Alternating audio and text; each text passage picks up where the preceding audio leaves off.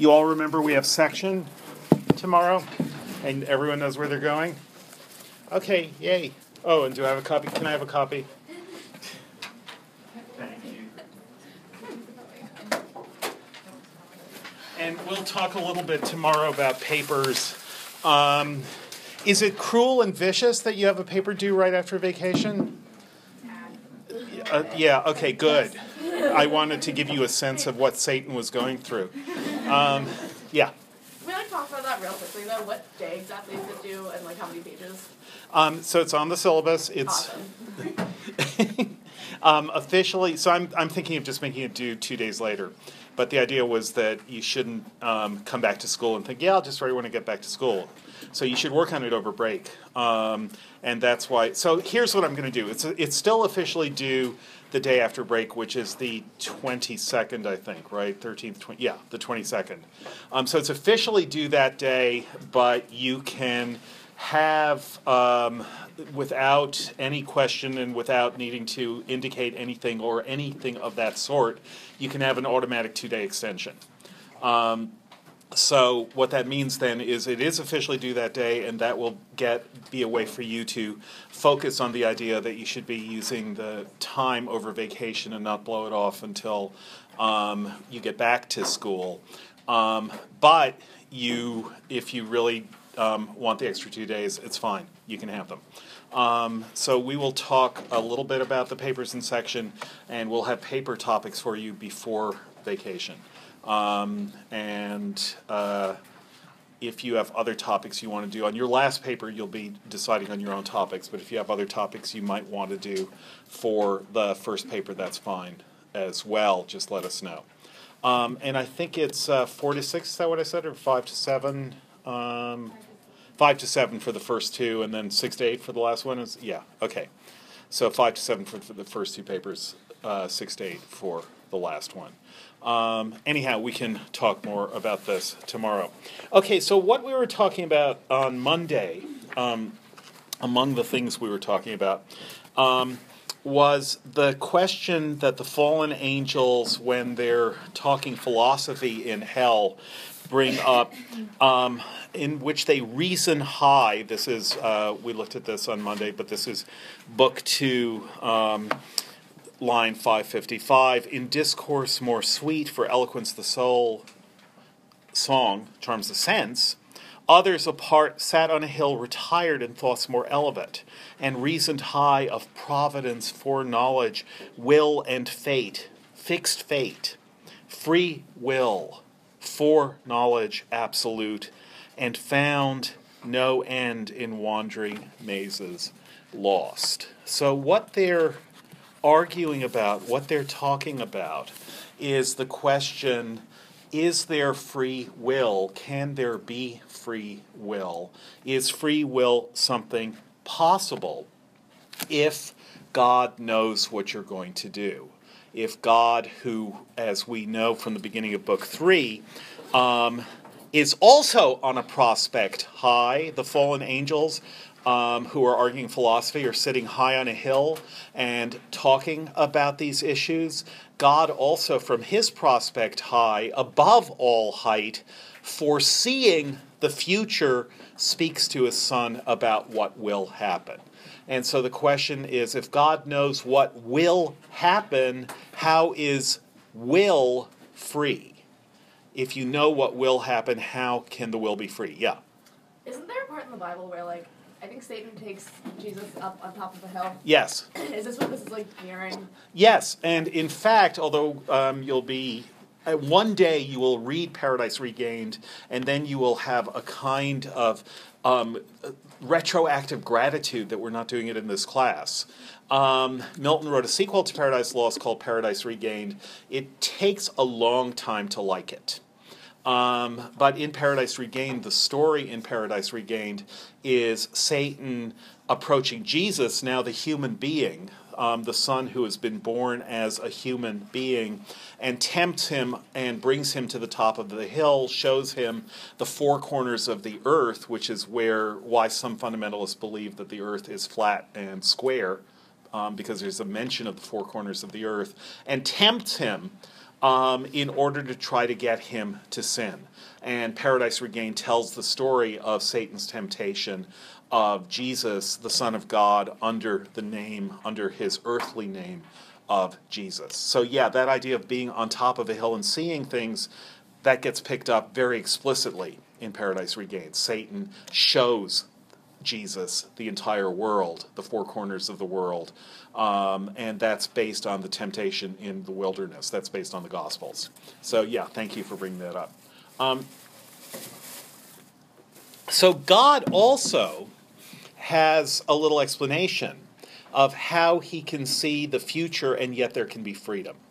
And that explanation he gives us in book three, um, where after calling us ingrates, um, or calling Adam and Eve ingrates, while they themselves are simply um, loving God, full of love and joy, reaping fruits of immortal joy, reaping immortal fruits of joy and love. Um, God then says how he created all rational beings. And by rational beings, it's going to turn out, uh, Milton will be explicit about this later, um, that rational beings are basically from humans up to God. There's um, a great chain of being. That's the standard phrase. Um, it's the phrase that, or it's the idea that the archangel Raphael explains to Adam.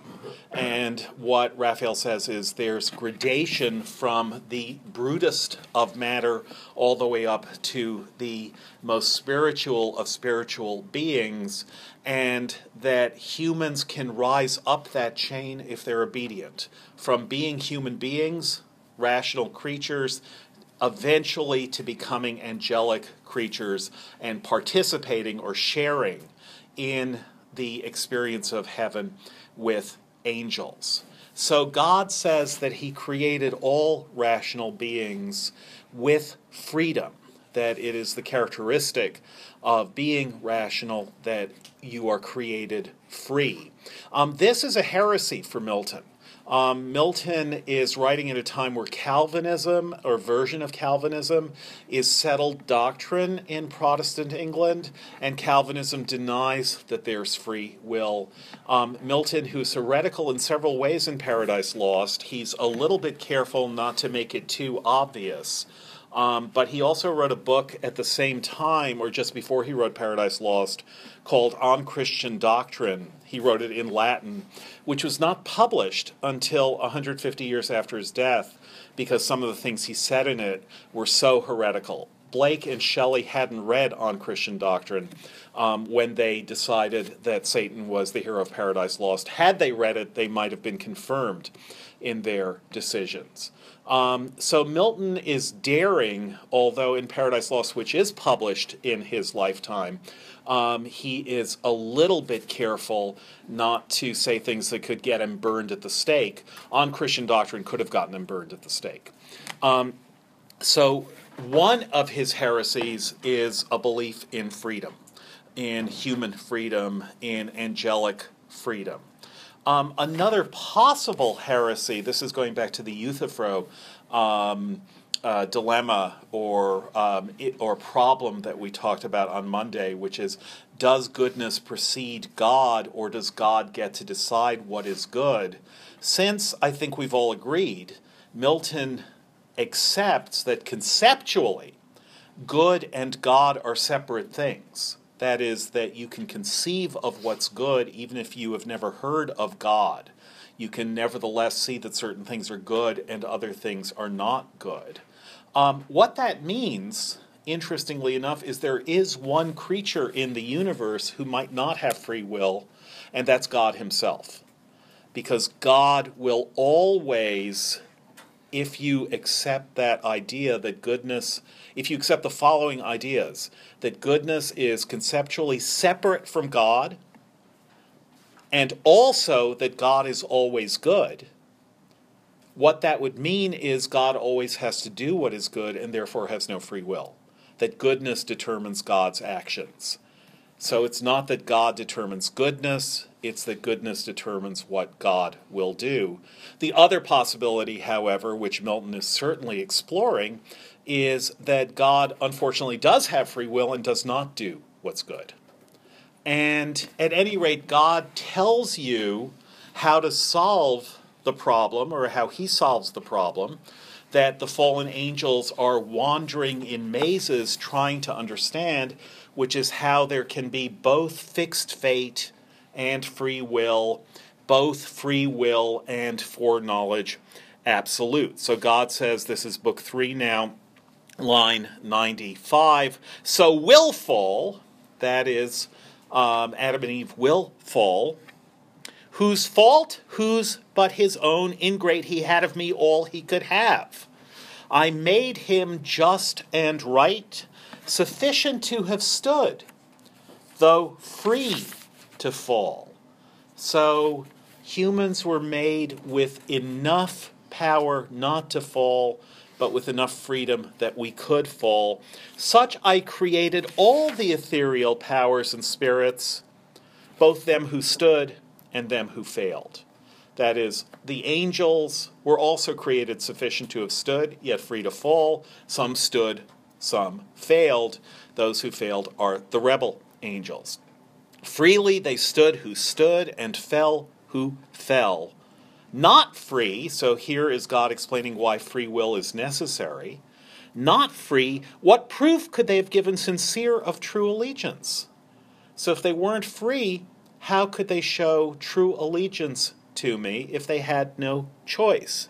What proof could they have given sincere of true of, of true allegiance, of constant faith or love, where only what they needs must do appeared, not what they would? So if they didn't have free will, there was no proof of allegiance or love or faith. What praise could they receive? What pleasure I from such obedience paid? When will and reason, reason also is choice, useless and vain, of freedom both despoiled, made passive both, had served necessity, not me. So the pleasure God takes is in the love of his creatures and in the obedience. That love is shown by obedience. Who does that remind you of in a play by Shakespeare that we recently read? yeah, who? No, that's that's that's a fantastic answer. But who is it who is demanding love and obedience? Oh, Lear. Yes, from those to whom he is the father. Yeah, King Lear. Um, so, in the same way that Lear is demanding free choice of obedience and love from his daughters and explicitly from Cordelia, but of course punishes her when she doesn't give it. Um, so there's an interesting question about so how free is it if when you don't do it you get banished or sent to hell? Um, well, but it's still free, is what God is saying. It's still free, is what Lear might have said. Um, and then God has that strange parenthesis reason is also choice. And what he's saying there is if you love God because you have used your rational soul and mind to see that you should love him, then reason is itself a choice that you make as well as the mode by which you do the choosing. That seems to be something like what that parenthesis means. Um, if without freedom, then obedience and love, will and reason would be useless and vain. And rational creatures would not have freedom, they would be despoiled of freedom, and they would have been made passive and would have served not God, but necessity. They would have served necessity, not me.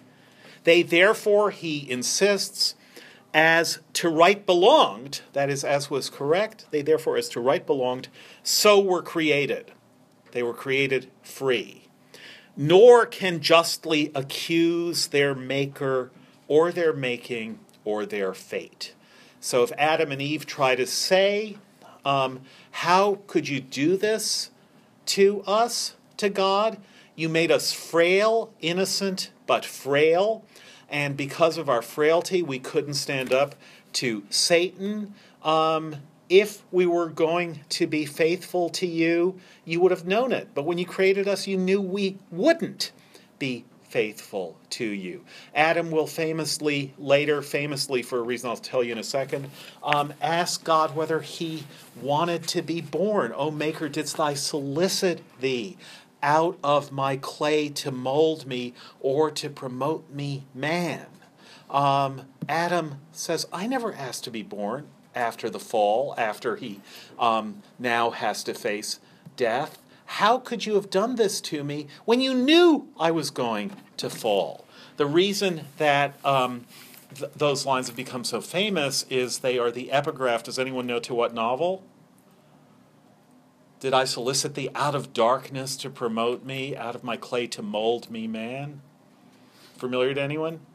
It's the epigraph to Mary Shelley's Frankenstein.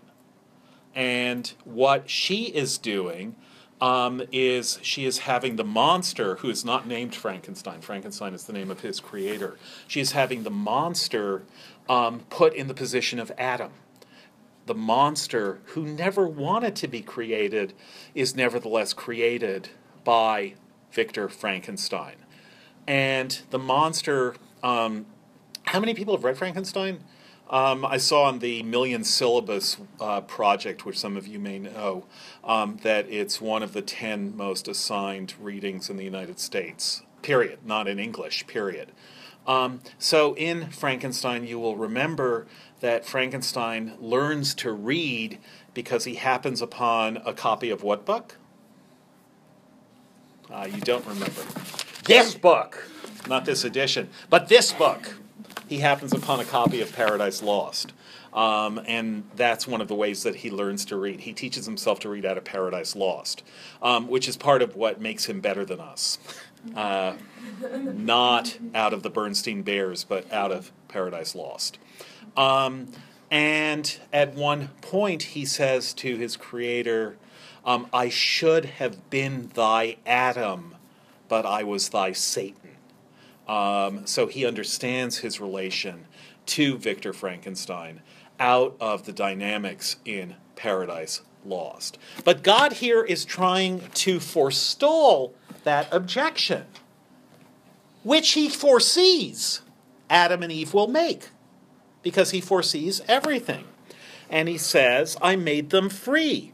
They, therefore, as to right belonged. I followed what was right because what is right is independent of me, but I did what was right. They, therefore, as to right belonged, so were created.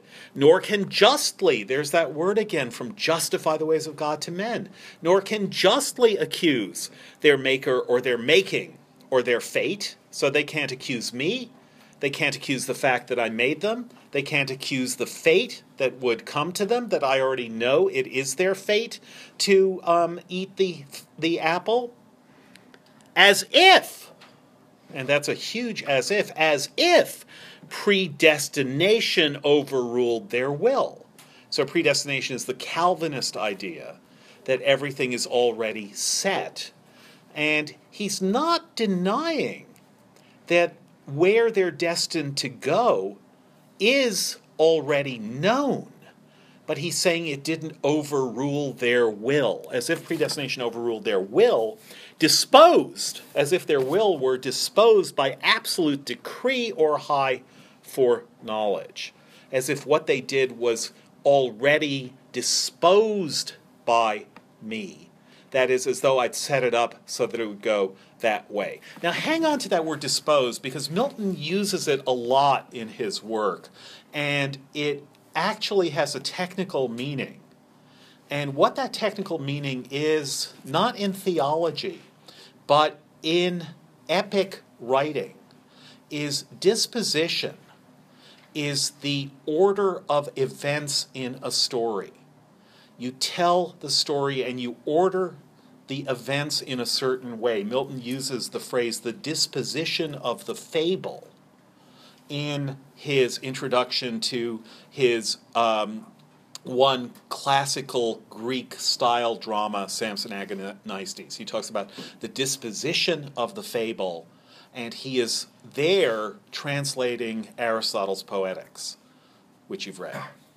And in talking about the disposition of the fable, he is bringing up a really interesting idea that really matters to Paradise Lost, and it's an idea in narrative theory. So hang on to this because this is something you should know about narrative theory, not only about Paradise Lost.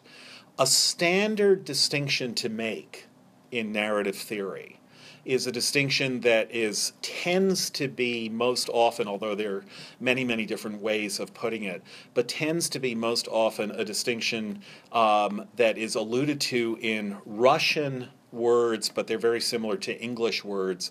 A distinction between sujet, well, sujet is the Russian word, and fabula or fable.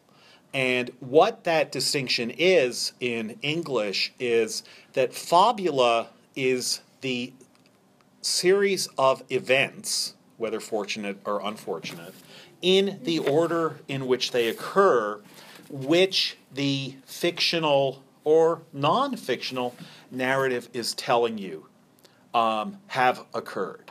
So, fabula is what happened in the world, whether the real world or the fictional world. Fabula is what happened in the world in chronological order. So fabula is um, when you would lay out the events according to a timeline.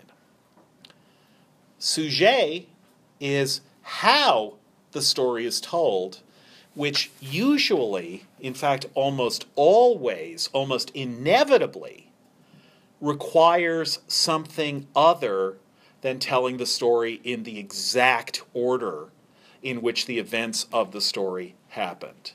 In, it's easiest to see this in a first person narrative, but you can see it in any third person narrative as well. In a first person narrative, if a person um, says, um, I went into the room and um, my wife said to me, Mary, there you are. Then, what we can do, if we're being very strict about the timeline, is to say, there was a woman who was born and that woman was probably named Mary after she was born. And then that woman got married, and um, the person she married was in a room, and then that person entered the room, and then her wife said to her, Mary, there you are. So, just that very, very simple opening, which seems to describe one thing, we, in figuring out the backstory, have to go back in time. So, the events as events, as pure things that happen in the universe, occur in one order, and the telling of those events occur in a different order. Um, sometimes the difference in ordering can be really, really interesting, but this, this is always the case in any fictional or non fictional narrative, it is always the case. Before he was president, Nixon, uh, Nixon lost an election. I was going to say Lincoln, but Nixon lost um, the election um, of 1960 to John F. Kennedy, despite the fact that he'd been Eisenhower's vice president since 1952. So, we've gone from 68 to 60 to 52 in a very simple sentence, we've done it backwards in time. Um, and we've done it because we've located someone, but the, the person we've located had a history. And now we're getting some of that history. They didn't simply come into being or fall to earth, to allude to David Bowie, um, fully formed, or fall to hell fully formed. There was a history. So when this gets interesting, is when we, readers, start being interested in the story, not only the story being told, but in trying to figure out why the storyteller is telling the story in the order that she's telling it in. Those of you who know The Wife of Bath prologue in the Canterbury Tales, um, which if this were if we had one more week we would have done, will know that every time she starts telling her story, she says, "Oh, but I forgot to tell you about this." And she's always going back to tell you stuff that she didn't mention or that she promised to mention, but then she skipped over, and now she has to go back and talk about that. Um, and the point is that if you read, and Chaucer is great at this, if you read um, the wife of Bath trying to tell the story of her own life, what's really interesting is the story of how she tries to tell the story. The story she tells, the fabula, is interesting too, that she got married five times, um, and the order of the people she married. But more interesting is how she gravitates to certain parts of her story first and returns to them, and how she forgets other parts. So the telling of the story is a story in itself. How the story is told is itself indicative of how the storyteller is him or herself a kind of character in a meta story. The meta story where the storyteller is telling a story. So it's kind of like you get a never ending story or something. I'm not sure how, what to call it. Um, but you do get a never ending story of the events that happened, but also of the storyteller's decisions and why he or she is making those decisions as to which events to focus on, what order to tell those events in, and so forth. Um, an obvious example of this is the movie The Usual Suspects. Um, but again, The Usual Suspects, in a way, is telling you something that all stories do. So here we have God who is saying that the story is that Adam and Eve fall. We know that now. He's giving a little narrative, and the little narrative is they're ingrates, they fall. However, that hasn't happened yet. And instead, what's happening is at this point, they're not ingrates and they haven't fallen. But what God says is He knows how the story will unfold. They themselves, as if predestination overruled their will, disposed by absolute decree, that is, as if I were the person who put the events in this way and didn't allow them to unfold in any other way. And what he's saying is, no, I didn't dispose these events that way. They weren't disposed by absolute decree of high foreknowledge. They themselves decreed their own revolt. They were the ones who did it. So they made the fabula, the series of events occur as they did. All I did was tell you those events in a different order. If I foreknew, they themselves decreed their own revolt, not I. If I foreknew, foreknowledge had no influence on their fault, which had no less proved certain unforeknown. So, yeah, I knew what they would do, but that didn't influence what they did. They would have done it anyway, foreknown or not. My knowledge of what they will do is no different from our knowledge, our non future seeing knowledge of what people did do. That is, if you get angry at someone because they um, drank your milkshake, they drank it up. You guys don't go to see enough movies. That's what I think. What am I referring to, Fritz? Do you know? Yes. yeah, uh, 200 years ago they were better, but yeah. I drink your milkshake. Um, so, if I'm angry at you because you drank my milkshake, you're not going to be able to say, but look, that's unchangeable and therefore it wasn't my free will because it is now an eternal fact of the universe that I drank your milkshake. Um, maybe you'll try to say that, but I'm not going to accept it. So, what God is essentially saying is look, the fact that I can remember the future, that the future for me is like the past for you, stuff that I know but didn't cause to happen. Just as you didn't cause the past to happen just because you know it, just flip that. I didn't cause the future to happen just because I know it. So I could have foreknowledge, but what I have foreknowledge of is what you will freely do. I know it, but I didn't cause it. It was your own free action. that, and here we should go to the future perfect tense, it was your own free action that will have caused it. So, future perfect is the past tense from the point of view of the future. It's when you jump into the future so that something that is the future now is the past from the perspective that you're looking at. You will have handed in your paper by February 24th. So there I'm using the future perfect tense. That is what God is essentially saying. And notice the future perfect tense is also about the disposition of events. Something in the future now will be in the past later, and I can now talk about the future in which this other future event will have become a past event. So that's sujet, that's telling the story in a certain way, rather than fabula, which is simply the timeline of how things happen. So one reason that I bring this up, there are several, but one reason that I bring this up is that Paradise Lost is very much about its narrator struggling with the material that he is giving us. That is, it's very much a story about how the storyteller is struggling to tell us a story in which he doesn't actually agree with who the official heroes and villains are.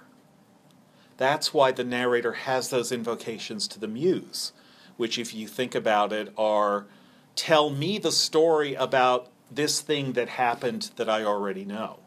But in his invocations to the muse, what he's doing is asking for help in telling a story. And the story that we're reading or hearing is the answer to his prayer for help, but it's not something he can do on his own. And so he doesn't know where it's going to go. And the really crucial thing is that Milton actually is demonstrating, and will say so several times, in addition to the enormous epic authority that he has, he's also demonstrating the extent to which he doesn't know what's going to happen.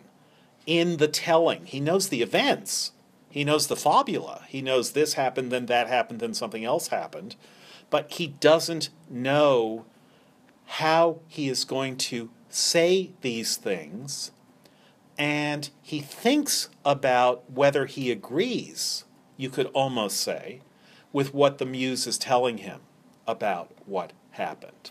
So if you recall that amazing speech where he beholds, where he breaks down in tears, where he appears no less than archangel ruined, he there being Satan, not Milton. Um, and if you recall, although I didn't really pay a lot of attention to this at the time in this class, but if you recall the way it goes, well, I'll just um, read it to you again because it is so amazing. Um, he above the rest, this is, um, if you want to go to it, Book 1, line 588. He above the rest in shape and gesture proudly eminent, stood like a tower. His form had yet not lost all her original brightness, nor appeared less than Archangel ruined, and the excess of glory obscured, as when the sun new as when the sun um, new risen looks through the horizontal misty air, shorn of his beams, or from behind the moon, in dim eclipse disastrous twilight sheds on half the nations, and with fear of changes, change perplexes monarchs. Darkened so, so he's darkened. Yet shone above them all the archangel. So this passage has a lot of words that grammatically are called adversatives. And what an adversative is, is when you change direction in speech or writing. I know I'm late, but I have an excuse. I have a really good excuse. Um, I was so entranced by Paradise Lost that I just kept reading and reading and reading. Um, I um, got you this, yet I know it's not really up your alley, but I think you'll like it. However, if you don't, it's got a gift certificate and you you can return it. Still, don't tell me if you do that because it'll hurt my feelings, even though I know that it shouldn't. So what you, what a sentence like that does is it shifts direction over and over and over again, and each time there's a shift in direction, it's through an adversative. Still, however, but, yet, all those words are called adversatives, and what they mean is the thing that I've just said, I'm now going to say something that isn't um, the same. This passage is full of those, and what you can feel in those adversatives is that there's an official thing that Milton is supposed to say, which is evil Satan was ruined and he looked at his troops and he was a jerk. And then he can't. And he's struggling with himself. And that's part of what makes this passage so sublime. So his form had yet not lost all her original brightness, darkened so, yet shone above them all the archangel. So that's the yet shown. He's darkened. He deserves to be. He's Satan. Yet shone above them all the archangel. But, no, now I'm going to go more official on you. But his face deep scars of thunder had entrenched, and care sat on his faded cheeks. Good, he deserves it. But I got to give the devil his due. Under brows of dauntless courage and considerate pride, waiting revenge, colon, or you may have some other um, uh, punctuation mark, but punctuation mark, where he tries again to say, cruel, cruel his eye. So now he's going to go back to Satan is cruel, we don't like him. And then he can't, but cast signs of remorse um, and passion to behold the fellows of his crime. The followers, rather, another adversative. But here, what's happening is the adversatives are going on in Satan's mind now.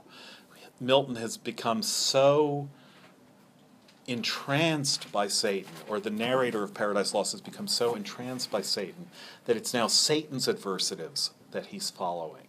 The fellows of, this is the free indirect discourse we talked about, the fellows of his crime, the followers, rather, Satan concedes that. It was my fault. Far other once beheld in bliss. So it used to be different, another adversative, but this is now in Satan's mind. And the narrator has become so sympathetic, despite himself, to Satan, that he is seeing how Satan himself is tortured for what he has done, condemned forever now to have their lot in pain, millions of spirits for his fault immersed of heaven. So God wouldn't say that. God would say millions of spirits for their fault immersed of heaven. And from eternal splendors flung, God would say for their revolt. But that's not what Satan or the narrator are saying. They're saying for his revolt, yet, final adversative, yet faithful how they stood. So they've lost heaven, yet they're faithful. All of this now is no longer official versus unofficial doctrine. This is all from the point of view, sympathetic point of view, for the rebel angels. Now, one thing that we know here, um, we're going to hop around a little bit. One thing that we know about Paradise Lost, I mentioned this earlier to you. We know a lot about Paradise Lost. Um, I do. A lot of people who think they do don't. They write books that are wrong. Um, but one thing that um, everyone who works on Milton knows about Paradise Lost is that it started out as a drama. Um, that Milton wanted to write it as a kind of Shakespearean play. When Milton was a little boy, Shakespeare was still alive, and Milton's father used to take him to see the new Shakespeare plays at the Globe Theater. He walked, he lived um, a walking distance away from the Globe. And he actually talks about that in some of his poems. He liked seeing Shakespeare's plays, he liked seeing Ben Jonson's plays. Um, so he never met Shakespeare, presumably because Shakespeare Um, died when Milton was eight, but he loved Shakespeare and he wrote his, as I mentioned before, he wrote a poem for Shakespeare's um, second folio, the second edition of Shakespeare's work. So he began Paradise Lost as a drama, and we know what the first speech was going to be of this drama. What was going to happen is that Satan was going to come on stage and speak the speech of a villain, and the villain that he was going to sound like was going to be very much like Edmund in King Lear. Um, also, like Richard III, if you know the play Richard III, which begins with the villain coming on stage. Opening of Richard III is villain comes on stage and says, Anyone know? Now is the winter of our discontent made glorious summer by this son of York. Um, Richard is not on the side of the son of York, who is his brother. Um, Richard is looking forward to being a villain. And he addresses us in the audience and says, Admire what a great villain I am going to be. Um, I am Dr. Evil, and I'm going to get one million pounds. Um, not quite. So, um, however, Richard III begins in a very powerful way with a villain coming on stage. Um, King Lear doesn't begin that way, but Act 1, Scene 2 of King Lear begins that way. When Edmund comes on stage, anyone remember his first line? Thou, nature, art my goddess, he says, unto thee my services are due. And what he says is, I don't care about convention or society or um, or um, legitimacy. Fine word, legitimate. He says, I don't care about any of that. I transcend that. The only thing I, I don't care about God or religion or astrology. I simply give myself over to truth and nature. So to say, Thou, nature, art my goddess, is not to say, Oh, nature, you're so amazing. I prostrate myself before you. Um, what it means is, I am powerful like a force of nature. That's all that I believe in. So, this idea of the evil but energetic character starting off the play was how Milton was going to start Paradise Lost. He was going to start it with book four, line 33. So Satan looks at the sun, and in the original version of Paradise Lost, um, Satan was going to come onto the stage and say, as his first lines, he was going to soliloquize, O thou that with surpassing glory crowned, lookst from thy sole dominion like the God of this new world, at whose sight all the stars hide their diminished heads. So he's, he's now addressing the sun itself. Now is the winter of his discontent made glorious summer by the Son of God. O thou that with surpassing glory crowned looks from thy sole dominion like the God of this new world, at whose sight all the stars hide their diminished heads. To thee I call, but with no friendly voice. Hang on to that word voice, but with no friendly voice. And at thy name, O Sun, that is, at thy name, O Sun, to tell thee how I hate thy beams that bring to my remembrance from what state I fell, how glorious once above thy sphere. So Satan, the evil, was going to come on stage and curse the sun and curse the sun with this extraordinarily sublime language. I hate the sun. If you think of Ahab hating the white whale from hell's heart, I stab at you. Um, he hates the white whale, and Melville is thinking of Satan in the same way that Satan hates the sun. Now, if you go back just a touch to the what I think is the invocation to book four, most people don't call this an invocation, and the reason is that it's a failed invocation. The invocation to Book Four, just line one, is the narrator suddenly, desperately calling for something that he doesn't have. Oh, for that warning voice which he who saw the apocalypse, that is St. John the Divine, who wrote the apocalypse, wrote re- the book of Revelation. Oh, for that warning voice which he who saw the apocalypse heard cry in heaven aloud. Then, when the dragon put to second round came furious down to be revenged on men, woe to the inhabitants on earth that now, while time was, our first parents had been warned the coming of their secret foe and escaped happily so escaped, that is, escaped his mortal snare. So he's asking for a voice. The invocation is the calling in of the muse, the calling down, but it's a voice for calling. The voke in invocation is the voke of vocal. It is to cry or to clamor or to call with your voice. So he says, If only I had a voice like the voice that St. John heard in heaven. Woe to the inhabitants of earth! Maybe I could have warned Adam and Eve what they didn't get warned of. Now, a whole lot of the rest of Paradise Lost, or the middle part of Paradise Lost, is Adam and Eve being warned to watch out for Satan. But what Milton seems to be saying here is that warning was not enough. If only I had a voice, but I don't. So he invokes the muse for a voice that could echo backwards up the centuries to the creation of Adam and Eve. But he doesn't get that voice. If only I had a voice to warn them. Unlike the voice of the angel whom God sends down to warn them. So that's striking. But then again, notice that he wants that voice. Oh, for that warning voice and compare that to Satan's voice in cursing the sun.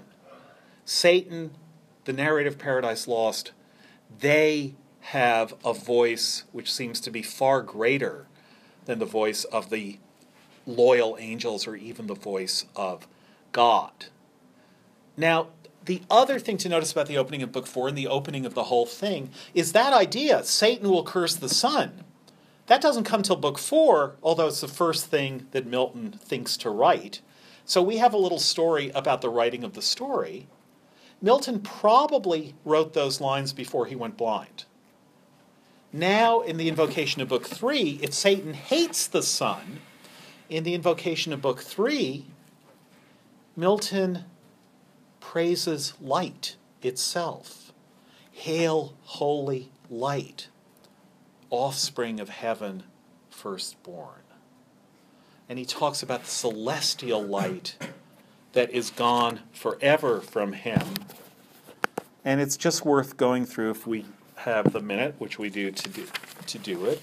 Hail, holy light, opening of book three, offspring of heaven, firstborn, or of the eternal, co eternal beam. That is, maybe you are an effluence from God, but you are as eternal as He is. May I express the unblamed. May I call upon light.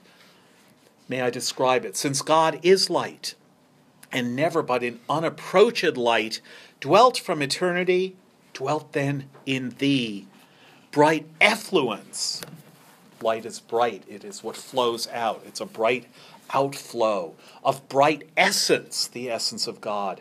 Increate Light was never created, it was always there.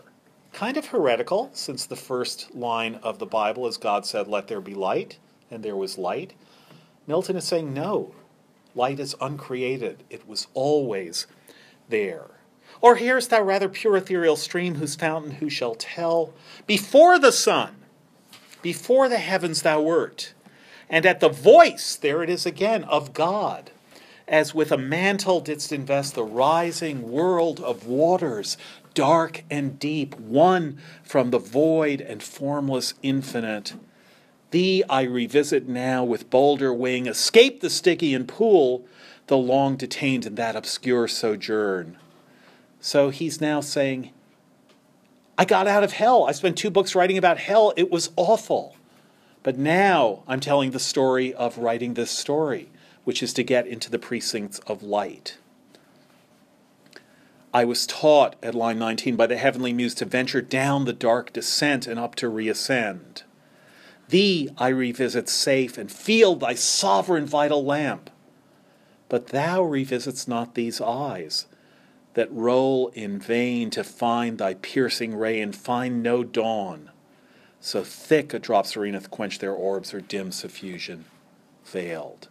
So he's returned to the precincts of light, but he can't see that light. He goes on to describe his memory of light. And then he says, Well, I want, therefore, in exchange for my loss of being able to see sunrise and clouds and fields and streams and the human face divine, I want an inner light so that I can see and tell of things invisible to mortal sight. Last thing to say today, then, is that Satan in Book One says the mind is its own place and in itself can make a heaven of hell, a hell of heaven. Satan in Book Four, maybe we'll talk about this either in section tomorrow or next week. Satan in Book Four finds that the flip side of that is that he brings hell with him. I myself am hell. Which way I fly is hell. He can't escape hell even when he's in the Garden of Eden because the mind does make a hell of heaven. Milton, at the beginning of Book Three, uses his mind to fight his blindness by going instead to the realms and regions of inner light. And part of what this poem is about is Milton imagining light in the midst of his own darkness. Okay, sections tomorrow.